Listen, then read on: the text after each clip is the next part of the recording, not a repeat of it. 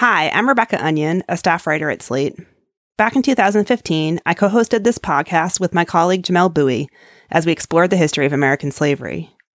This year, as we commemorate the 400 years since the beginning of American slavery in 1619, we're re-releasing this 9-part series to the public. To learn more about the series and to support more of this work at Slate, please visit slate.com/academy. Thanks so much for listening. Welcome to Episode 6 of the History of American Slavery at Slate Academy. I'm Jamelle Bouie, a Slate staff writer. And I'm Rebecca Onion, Slate's history writer. Today, when cotton became king.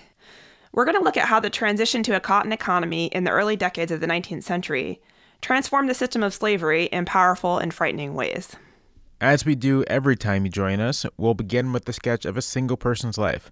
Today, that person is a man named Charles Ball. Charles Ball was born sometime in the 1780s on a tobacco plantation in Calvert County, Maryland. When he was 4, the slave owner holding his family died, and Ball was sold away from his mother and siblings. As a young man, he spent 2 years working as a cook for the U.S. Navy. His wages went to his owner.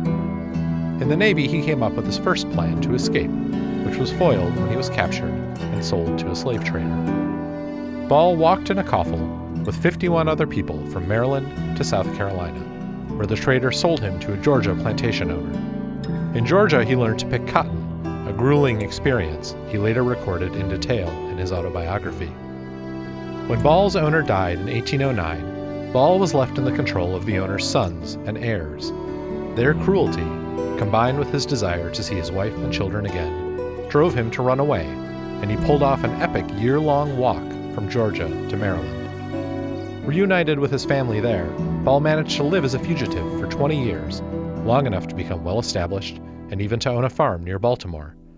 His wife died in 1816, and he remarried, this time to a formerly enslaved woman. But in 1830, he was caught and sold back south into slavery. Ball ran away again, smuggling himself north on a ship, but by the time he got back to Maryland, his wife and children had been captured and sold, despite being legally free. Ball moved to Pennsylvania in hopes of staying out of slave catchers' hands. His autobiography, Slavery in the United States, a narrative of the life and adventures of Charles Ball, which Ball dictated, was published in 1836. It was popular and republished 6 times before the Civil War. Even living in Pennsylvania, Ball was constantly afraid that he'd be captured again. As he wrote in his autobiography, "I am fearful, at this day, to let my place of residence be known, lest even yet it may be supposed that as an article of property I am of sufficient value to be worth pursuing in my old age." The time and place of his death are unknown. So, Rebecca, why is Charles Ball on our podcast today?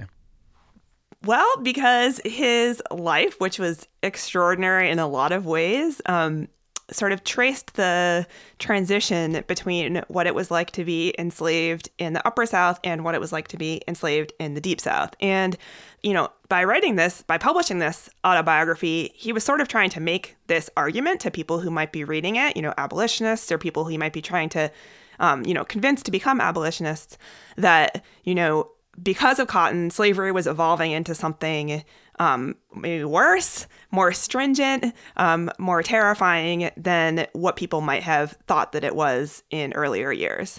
And so because of that, he's a good person to use to try to think through what it was like to suddenly be working for this new system of cotton plantations. And the cotton field slavery is, I think, basically what most people think of when they think of slavery. It's the large plantations, the violent whipping, sort of the classical image of what slavery looked like really is drawn from this general period of the institution's history. That's right. And, you know, Ball is someone who talks about it with specificity, which is really helpful for us trying to look back and understand what it was about. And there is a part of his autobiography where he talks about his first day as a picker of cotton that really shows us what it was like to do that kind of work. Here's Ball. "I worked hard the first day and made every effort to sustain the character that I had acquired amongst my companions, But when evening came and our cotton was weighed, I had only 38 pounds, and was vexed to see that two younger men, about my own age, had 158 and the other 59 pounds. That was our first day's work, and the overseer had not yet settled the amount of a day's picking. It was necessary for him to ascertain, by the experience of a few days, how much the best hands could pick in a day, before he established the standard of the season. I hung down my head and felt very much ashamed of myself when I found out that my cotton was so far behind that of many, even of the women, who had heretofore regarded me as the strongest and most powerful man of the whole gang. In this posture of affairs, I looked forward to something still more painful than loss of character which I must sustain, both with my fellows and my master, for I knew that the lash of the overseer would soon become familiar with my back if I did not perform as much work as any of the other young men. So we spoke with Cornell historian Ed Baptist for our last episode about Charles Lalonde, but we want to speak with him again for this episode about Charles Ball, because he writes so viscerally and presently about the experience of picking cotton. And we want to ask him how he made the decision, sort of a literary decision, to try to show us as readers what it was like to do that kind of work. One of the things that was remarkable to me was how few historians of slavery had actually talked about picking cotton, even though it was obvious from reading everything they wrote that once the cotton gin was invented, picking cotton was the bottleneck of production. That was the thing that could either speed up or slow down all the other aspects. That was the part of the process that determined how many bales of cotton there would be to sell at the end of the year. And that was the crucial part. And it seems to have evolved into what Charles Ball describes pretty early. And what he says is that there are a couple of key parts to the production of cotton, or a couple of key moments in the production cycle where labor is really pushed to the extreme. And some of them have to do with the planting and the cultivating, and he describes what he calls the, or what other formerly enslaved people call the pushing system, where people are driven across the field at high speed at a uniform rate that's determined by the fastest worker and so on. But it's at picking that, as I said before, you really determine how much is going to be made. And here, instead of driving people across the field at a uniform rate, what Charles Ball discovers very quickly, and he's moved from Maryland as about a 25-year-old to South Carolina in 1805, right at the beginning of this rapid cotton expansion. And he discovers that enslaved people all have, as cotton pickers, their individual quotas, at least where he is, and other people confirm this. They have an individual quota of pounds that they're supposed to pick in a day, and if they don't meet it, they're in trouble. They're going to be whipped. At the end of the day, their picking is weighed. It's compared against what they're supposed to make, what they've made in previous days. It's written down in a ledger or on a slate that's, where the numbers are later transferred to a ledger. And then punishment is either dealt out or not dealt out. Rebecca, I find this incredibly significant. We've mentioned before a bunch of times, sort of talking about our own experiences with learning about slavery when we were younger in grade school or even in college. And one thing that what I think was conventional wisdom when I was in elementary and middle school, and what I think is still conventional wisdom now, is that slavery was dying out, essentially, that by the time of the Civil War, it was on the wane. But what Baptist suggests is the exact opposite, that slavery as a system was becoming more productive over time. And to my mind, that suggests a very disturbing alternate history where the Civil War doesn't happen and slavery kind of just persists through the 19th century. If it's becoming more and more productive and more lucrative, it seems in some ways that, it's kind of actually harking back a little bit to the way that Ed talked about the slaveholders who responded to rebellions sort of around the same time, when he reminded us in the last episode that we should always be careful to remember that slavery was a flexible and responsive institution, or that slaveholders were good at figuring out how to get more out of it. And so the quota system that he mentions, which is sort of run by torture, run by terror in some way, is really effective. Or maybe we should say that the workers were really good at figuring out how to get more and more out of those fields.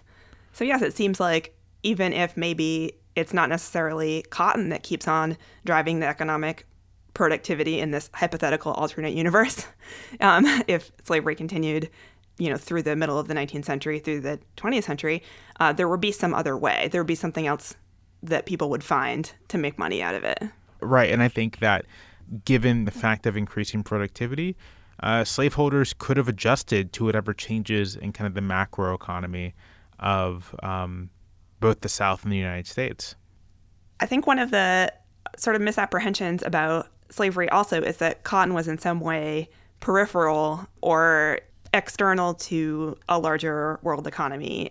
Historians have started to really make the opposite argument about that cotton was in fact central. And so we asked Ed to explain that to us a little bit, and here's his answer. I mean, it might be the key or one of the key questions for understanding the economic history of the Western world over the last 200-odd years, because cotton in the brand-new industrial economy that's developing in the early 19th century, and this is transforming Western economies, it's transforming the way we think about economics, it's transforming the way we organize our daily lives as we shift from agriculture to industry. All these transformations are happening around the central economic force of the cotton textile industry. This is the industry that is the first real industry, the first real factory system. It drives the Industrial Revolution. These are the factories that Karl Marx is writing about, that other people are identifying these massive economic changes that they're writing about. It's cotton textile factories. And the raw material that's being used there is cotton picked by and large in the American South. By the 1830s, something like 88% of all the cotton that's sold in Liverpool, which is the port that feeds the British industrial system, and that's the first industrial revolution in the world in Britain. 88% of that cotton comes from the American South. The American enslaved producers of cotton have priced almost everybody out of the market. Almost all the other cotton producers cannot compete with enslaved labor.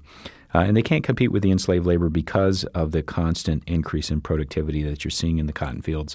I would argue because of this particular production system, this particular system of weighing, whipping, measuring, raising of quotas, and so on. You can see the effects of this, and you can get a sense, I think, of how crucial this is to the Industrial Revolution by comparing the real price of cotton in 1800 to the real price of cotton in 1860. So this is an inflation-adjusted price. And even though demand for raw cotton has risen tremendously as the British Industrial Revolution has taken off, as the American Industrial Revolution is taking off, as cotton textile factories are spreading throughout Western Europe, despite all that increased demand, the real price of cotton in 1860 is 1/5 what it was in 1800. Wow. Imagine if over 60 years the real price of oil dropped to 20% of what it had been. Even as demand just kept on going up and up and up. Exactly. I think it's worth putting an even finer point on that analogy. In the 20th century, oil was pretty much a foundational part of the American and the global economy. There is no, post-war expansion of the American suburbs without oil. There is no kind of rapid economic expansion throughout the developing world without relatively low oil prices. You can easily imagine, as Ed said, if the demand for oil kept on going up but the price kept on going down, that would facilitate even more expansion and even more growth and wealth. And that was the situation of cotton in the 19th century. And beyond that, and I think this is something else people should consider, because enslaved people were basically the vectors for producing that cotton. They themselves were extremely valuable commodities. And so you could, if you needed to finance a factory, for example, you could use the value of your slaves as essentially as security. And the value of your slaves was in part a function of how much cotton they would produce, and they would produce quite a bit of cotton. And so that was all a way to get capital and financing and to continue economic expansion. And that's very powerful. And by the same token, there are booms and busts that happen because of what happens with the price of cotton. So there are people who sort of like betting their whole fortunes on this in one way or another. And it's all, as Ed was saying, sort of intertwined with what's going on in the North and what's going on overseas and what's going on across the globe. But I think what I really like about Ed's perspective on what cotton meant in the 19th century is that he manages to, in some way, sort of, toggle back and forth between these giant considerations and what it meant to people on the ground that this was the system that they were living in. So we talked to him a little bit more about what it meant to enslave people to sort of embed themselves in this new system of labor. You have this really shocking set of moments in cotton fields where you have to learn how to do a new system of labor, how to do new kinds of things, but also that you have to do them much more quickly. And what's also significant is that you can do that and you can get really good at it, but you're not going to really get anything out of becoming good at it. You're simply going to be asked to be better and better all the time. There's no real job hierarchy on cotton plantations, and these are slave labor camps, as I call them. In these sorts of places, generally speaking, the best you could hope for would be to become a driver, but that doesn't really bring many privileges. It means that you can decide who gets beaten and who doesn't get beaten in some situations. But although that might let you protect some people, it doesn't mean you're going to be protected, because if you're caught protecting people, you're going to be beaten too. So there's not that much to hope for, right? There's not the sorts of things that you had in places like Maryland and Virginia, where, as Charles Ball experienced and as he hoped to experience as he got older, you could acquire skills like becoming a blacksmith, or you could become a carter who takes things around from one place to another, and that gives you kind of mobility. And you could even have a reasonable expectation that if you worked really hard and you didn't become the kind of scapegoat for the enslaver, that you would be able to find odd jobs on Saturdays and Sundays, and maybe you would be able to eventually buy your freedom. I mean, this sort of thing actually did happen in Maryland and Virginia. That's not a possibility in Mississippi. It's not a possibility in Alabama or Louisiana. So your horizons, I think, change very dramatically. It's hard to see a way out of slavery. It's hard to see a sort of a positive progression in your own life. And I think that requires a lot of mental and existential recalibration. And harder to run away as well. Yeah. You're a lot further away from where you would need to get to.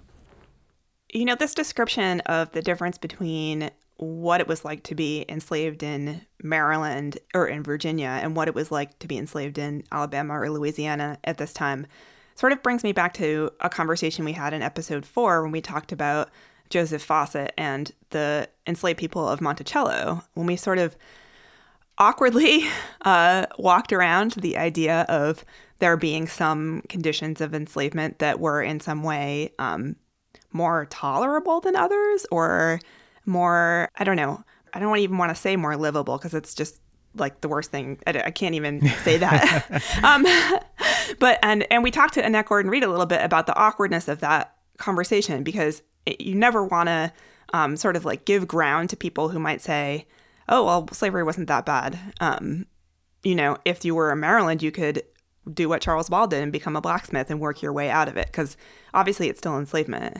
But, you know, I found myself sort of coming back up against these questions when I read Charles Ball's autobiography, because he speaks with sort of reverence of his the people who owned him in Maryland. You know, he described, you know, one of his mistresses, quote unquote mistresses, as a lady of most benevolent and kindly feelings, and says, she was a true friend to me and I shall always venerate her memory. And he's sort of doing this to draw a contrast between the way those people were and the way the people were in the Deep South, where he experienced more cruelty. But I found myself sort of confounded by that sort of rhetorical move that he made. Right. And I should add, he is even more generous in his descriptions than that. And just after that, he writes, yeah. It is now my opinion, after all I have seen, that there are no better-hearted women in the world than the ladies of the ancient families, as they are called, in old Virginia or the country or below the mountains, and the same observations will apply to the ladies of Maryland. Yeah. My thinking on this is basically that there's such a thing as a relative deprivation, right? And that obviously, being enslaved, period, is bad, and the conditions of slavery everywhere it existed were sort of, you know, a priori wrong and bad and horrible. But that doesn't mean there aren't gradations of bad. And it's possible for something to be less bad than an alternative.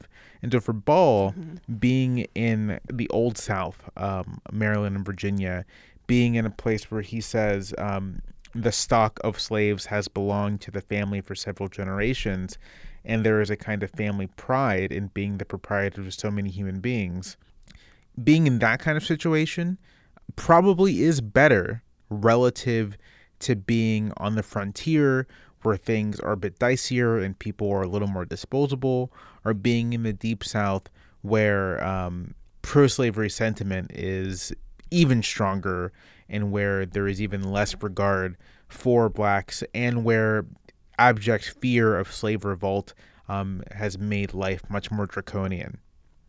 That, you know, I don't think saying that concedes anything to people who would say, oh, you know, slavery wasn't so bad. No, even among these, you know, less terrible slaveholders, the fact remains that you are enslaved, that your families are liable to be broken up, that you are, you mm-hmm. know, forced into sort of abject poverty, so on and so forth. All those things are true and all those things are horrible. But as with so many things, it could still be worse. Right. I mean, I think if you read the whole of Charles Ball's life story, part of his point is, you know, if you're within the system of slavery, you could be with these maybe more paternalistic slaveholders of the Upper South, and then someone could die, and you know, there's debt, and since you are an asset, you could be sold, you know, to offset that debt in some way. Thank you to Cornell historian Edward Baptist for participating in that last segment. You'll find a link to an excerpt of his book, The Half Has Never Been Told, it's really fantastic, at slate.com/academy. It's time for us to take a quick break right now. Remember, you can write to Rebecca and me with your thoughts about this episode. Our email address is historyacademy@slate.com. We've also launched a private Facebook group just for Academy members. You can find it at facebook.com/groups/historyacademy.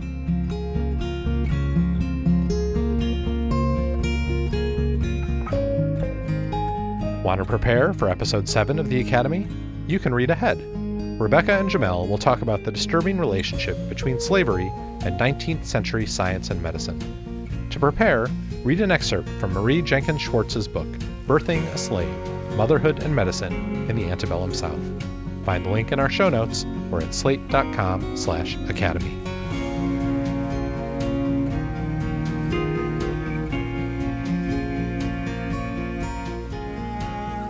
Before the break, we were talking to Edward Baptist about some of the ways the cotton economy transformed the lives of enslaved people who provided the labor for that economy to function.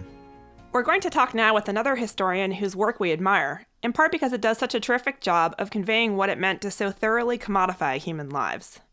Her name is Daina Ramey Berry, and she's a historian at the University of Texas at Austin. We began by asking her to talk about the actual values of enslaved people in the years when Charles Ball was shipped south to the cotton fields in Georgia. Here's what she had to say. So between 23 and 39, the average, and this is an appraised value, the average value of a female slave during this time was about $500, roughly $500. Now, that doesn't sound like a lot of money today. It doesn't sound like a whole lot. But when we put that into understanding what that value would mean in today's terms in $2010, we're talking at a real value of anywhere from $13,000 to $15,000 and an income value generating about $266,000. Wow. So that's a lot of money for one person. That's just one enslaved person. Males at the same time, between the ages of 23 and 39, on average were appraised at $673. And that converts a lot higher than that. That converts, you know, closer to $20,000 for an individual or $30,000 depending. And the income value is over $300,000. Is that income generating value over their lifetime? Yes. Okay. So if you think about this, if you're looking at $15,000 or $30,000 for one individual, multiply that by a plantation of 30. We're talking about billions or trillions of dollars of wealth in enslaved bodies. Those are absolutely stunning numbers, and I wonder, Rebecca, how exactly we we came to them? How do we know that slaves were worth this much? So I found this amazing as well because, you know, it seems so precise for something that, you know, there's a lot of stuff that we sort of don't know about enslaved people's lives, as we've discussed over this whole series. And then we have all of this knowledge. And Daina was telling us that there are the kinds of documents that historians might use to look at slaves' evaluations. So there's like a bill of sale, which is how much, you know, they sold for on a particular day. And then there's also appraisals. So slaveholders who own these big plantations and these businesses would have inventories made of everything in their house. So, you know, she gave examples like china and silverware, you know, livestock, their land. And so they would, of course, enslaved people as owned property would be part of those appraised values. And those appraised values would be not just how much the enslaved person would be worth right on that day, but also how much the slaveholder anticipates they'd be worth over their entire lives. So you have to do sort of like a combination of calculations to get to the numbers that she had mentioned. But ultimately you get to that number, and it's a reliable sort of description of how much enslaved people were worth. Well, yeah, and especially in the context of the cotton plantations, because as Ed was talking about in the first segment, many people kept pretty strict records of how much cotton each person picked per day, in part to try to goad them to pick more, and also because their own fortunes were increasing based on how much cotton was picked. So using those records, we can see, you know, how much productivity given people were contributing at the time. I'm trying to step back a little bit and think about this like an economist, because I think it's worth doing that. And here's what I have, I think. If you can keep track of the productivity of your slaves and you can guarantee, or if you can almost guarantee, a certain amount of production, then let's say you're an enterprising enslaver, you can use your slaves as collateral for loans, as ways to raise more capital for, you know, capital improvements for factories. You can essentially make an entire financial market around enslaved people and then use this market to power more economic development, which is not unlike how we use, say, housing and mortgages today. And, you know, just in my head, it seems remarkably powerful. Yeah. And, you know, Dr. Berry spoke with us about some of the ways that that might play out. Slaves were almost used as a form of legal tender, not literally, but if a slaveholder was in debt to somebody and they couldn't pay off the debt, they'd sometimes loan out a slave or give a slave that was valued at a certain price to cover that debt. You also find that people rented out their slaves. So enslaved people were rented for political events, large-scale weddings and ceremonies. Sometimes they would loan a slave, an enslaved person, out to work that event. We also find evidence of enslaved people being sold or auctioned off at raffles around community rallies. So they're valued as an auction prize. Like, you know, when you think about a silent auction today. Yeah, that's exactly what I was thinking about, a bingo at like an Elks Lodge. Yeah. Exactly. And so you might have like, oh, well, if you win the door prize for this particular event, you now can take home a young Negro wench, you know, worth $500 or what have you. And so we have evidence of these records where they were raffled off, where they were loaned out, where they were hired out, as we say, as historians say, hired out for a particular purpose. But also, when slave people were purchased, sometimes people didn't have the full value of that person to buy them on the day of the auction. So they could be purchased on credit with 50% down, and they'd have 6 months to pay off the full value with interest. And I think that's important to think about the interest factor, because you actually have to add that on to the value of the enslaved person. So enslavers and people that are purchasing, you know, human capital, they're thinking about the larger picture of what they cost based on interest, if the money is paid cash down, and the term of how long they have to pay them off. Like I said earlier in the episode, this reminds me so much of home ownership, both in sort of the mental calculations you're making, how much money are you going to put down, what your interest rate is going to look like, what kind of equity can you expect, how will this asset look 10, 15, 20 years down the road, and in the sense that home ownership is somewhat aspirational. I mean, it's very aspirational. Americans want to own their homes. Millions of people spend years saving up money to afford a down payment, and they look at their homes as not just places where they live, but places that define their status, that are savings vehicles for the future. Sort of so much of American life is wrapped up in owning your home. And I was wondering if you saw this at all as well, because I think that if that analogy to homeownership holds, then it actually says something very profound about how the role, but sort of the place slavery stood in the lives of ordinary people who may not necessarily have owned slaves. Yeah, that's, to think about it this way sort of blew my mind. So there is this, common sort of historical argument that, if you try to talk about slavery, some people will say, oh, but don't blame the South because only a small percentage of Southern people owned slaves. So, we shouldn't tar everyone with the same brush. I believe the percentage that Daina cited is 25% of Southern whites owned slaves. Now, but the point is that, given everything that we've talked about in terms of the social capital of owning slaves, it seems like if you didn't do it, if you didn't own slaves, like you wanted to, there is a, as you say, aspirational sort of yearning for it, or, an understanding if you're a Southern white person and you live in a culture where the wealthiest and most influential people own a lot of a particular thing, then it sort of becomes built into your cosmology as a thing that you really want.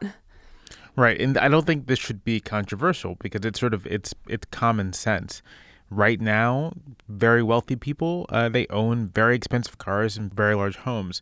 What do people just under the income rung purchase? They purchase somewhat expensive cars and kind of large homes in an attempt to sort of ape what the wealthiest people own. And this is basically that same dynamic. Yeah. Maybe you couldn't buy a slave, but you might be able to rent one.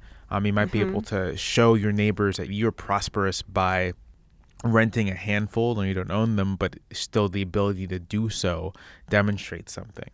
Exactly.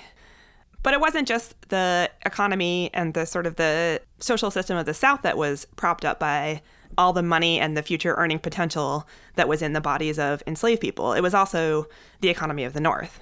That's right. And this, again, goes back to a point we made earlier. Precisely because enslaved people were stable assets, they could be used to fuel Northern economic development, and they did exactly that. Yeah. We asked Professor Berry about this, and she gave us a very good illustrative answer of what this might look like.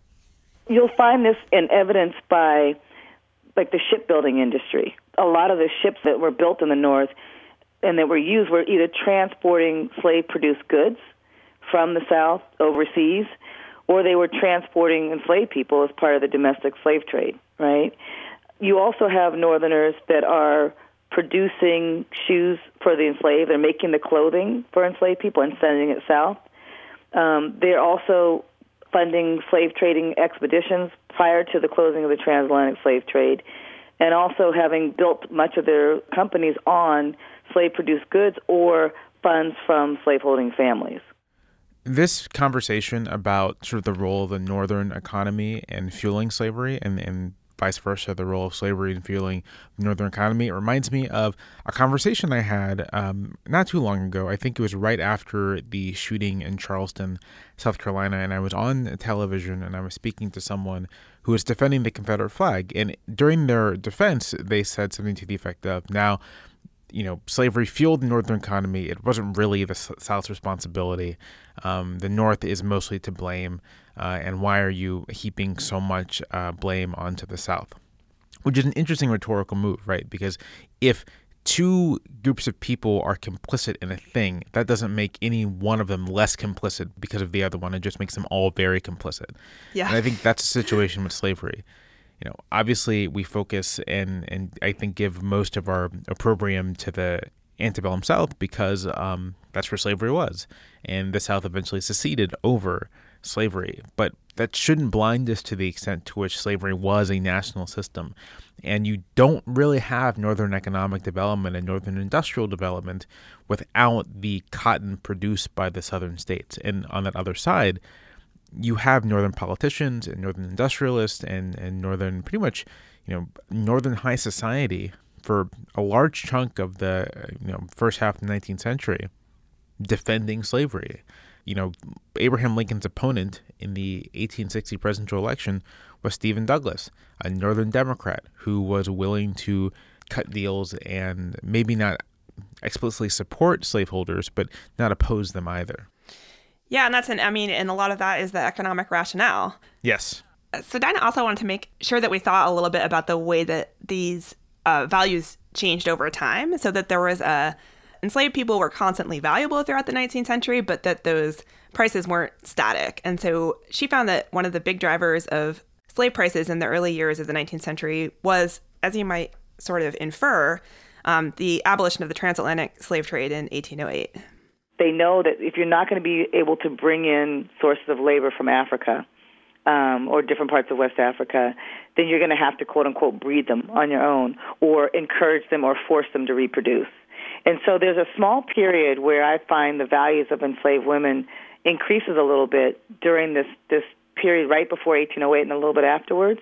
Their actual market values increase because they're thinking of women as being able to provide the source of labor they're going to need and what they're trying to imagine the post-slave trade era to look like, because they don't know this at that point, right? So they're trying to understand what it's going to look like, and one of the things they think about is, well, let's continue to make sure women are having babies. So they'd offer incentives to enslaved women. By the mid-19th century, if you give birth to 10 healthy children, you'll get your workload reduced. If they survive to age 5, you don't have to pick cotton anymore for the rest of your life. And so you'll see these kinds of incentives included in ways to ask women or encourage them or force them to have more children. I think this all raises the question of how much enslaved people themselves were aware of their value, of the dollar amounts being placed on them. They're commodities, but they're also people, and people tend to pick up on things like that. We asked Daina about it.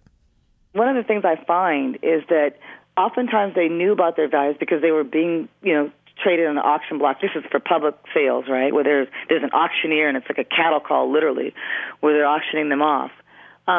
They often knew their values, but sometimes they didn't care. They either wanted to be sold or not to be sold to a certain person.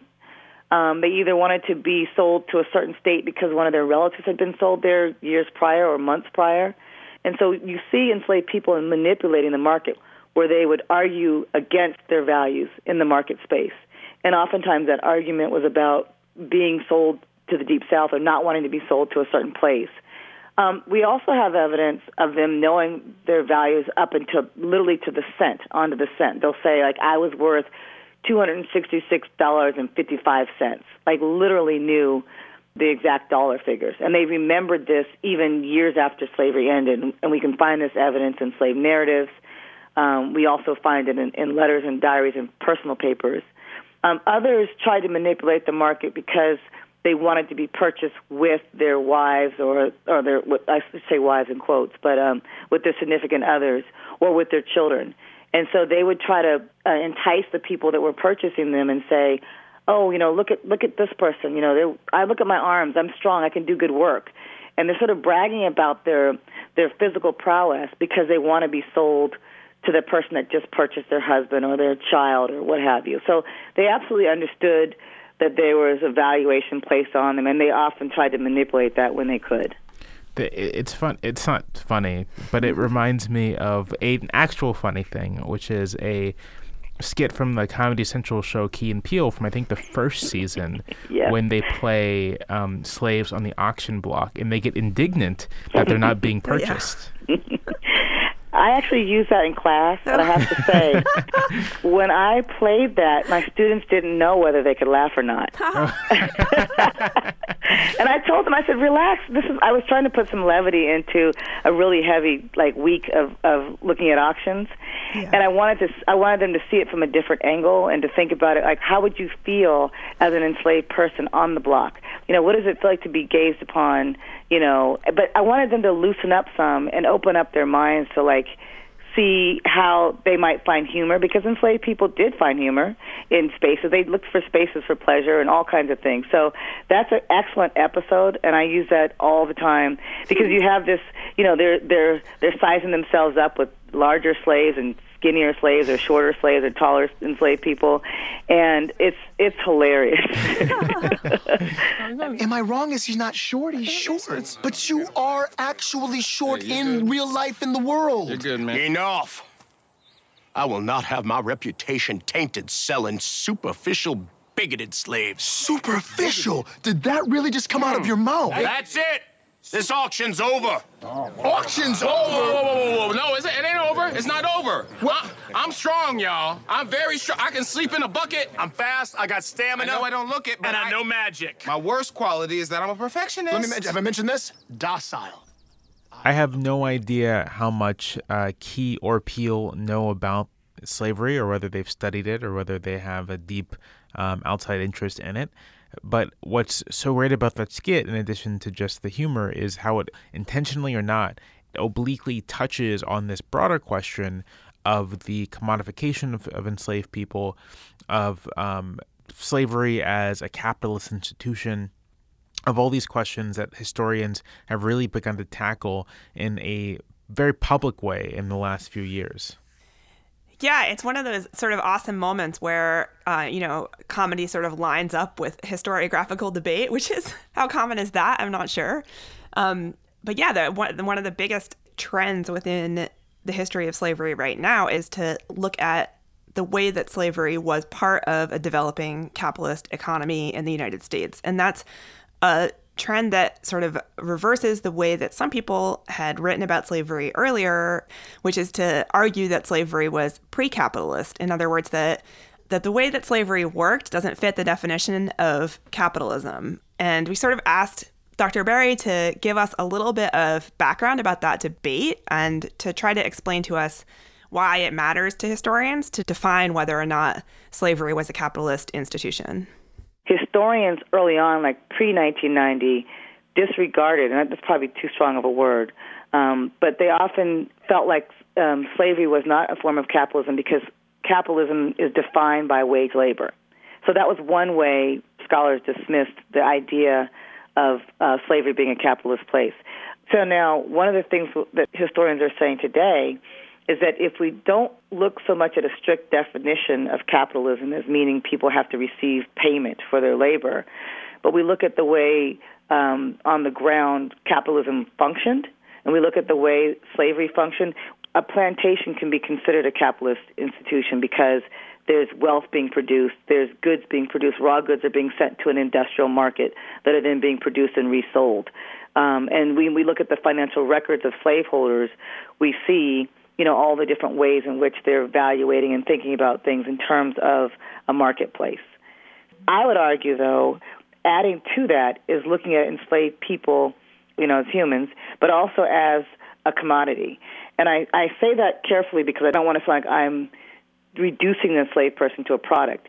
But I would argue that enslaved people were used as a product, and they were a very unique product in this marketplace. They were unique in that they had feelings. What other product in the market can you think about that can talk back to you, that can manipulate their value, that can not perform the way you want it to perform on that day? So there's something different about looking at a human commodity than it is to look at a good such as, a car. I think all of this gets back to what we were discussing about agency and about individuals and about how to talk about this mass economic system and also the particular people inside of it. And one thing I like about Berry's work, much like Baptist's work, that she does exactly this. She is able to talk about slavery and really illuminate our understanding of slavery as an economic system, as a system that involved commodification of enslaved people, but also never to lose the fundamental reality that these are people, and these are people who understand their circumstance and are reacting with it and against it in a vast variety of different ways. It's such a delicate balancing act for a historian to do. And that's why I like reading Charles Ball's narrative so much, just to return to the biography that we started the whole episode with, is that he's writing as a person who experienced so many aspects of this system. He's writing as a person who was sold many times, who, saw the way that slaveholding worked in many different places, had to do a bunch of different kinds of labor, ran away. all of these things. And he's publishing this autobiography in the 19th century as a way to sort of say, hey, look at this. Like, you may think of this as a big system, but here I am, one person sort of making my way through this system. I think this wraps up this episode. In our next one, we're going to look at an enslaved woman named Minarca, who was a subject in gynecological experiments in the middle of the 19th century. We'll be speaking to historians of medicine, Deirdre Cooper Owens and Christopher Willoughby, and broadly looking at the history of medical experimentation on slaves and the rise of scientific racism, as whites tried to use science to show that enslaved Africans were a lesser race. You'll find that in our podcast feed in a couple of weeks. In the meantime, you can find supplementary reading material for this episode and catch up on any episodes you may have missed at slate.com/academy. I'm Rebecca Onion. And I'm Jamelle Bouie. Thanks so much for listening.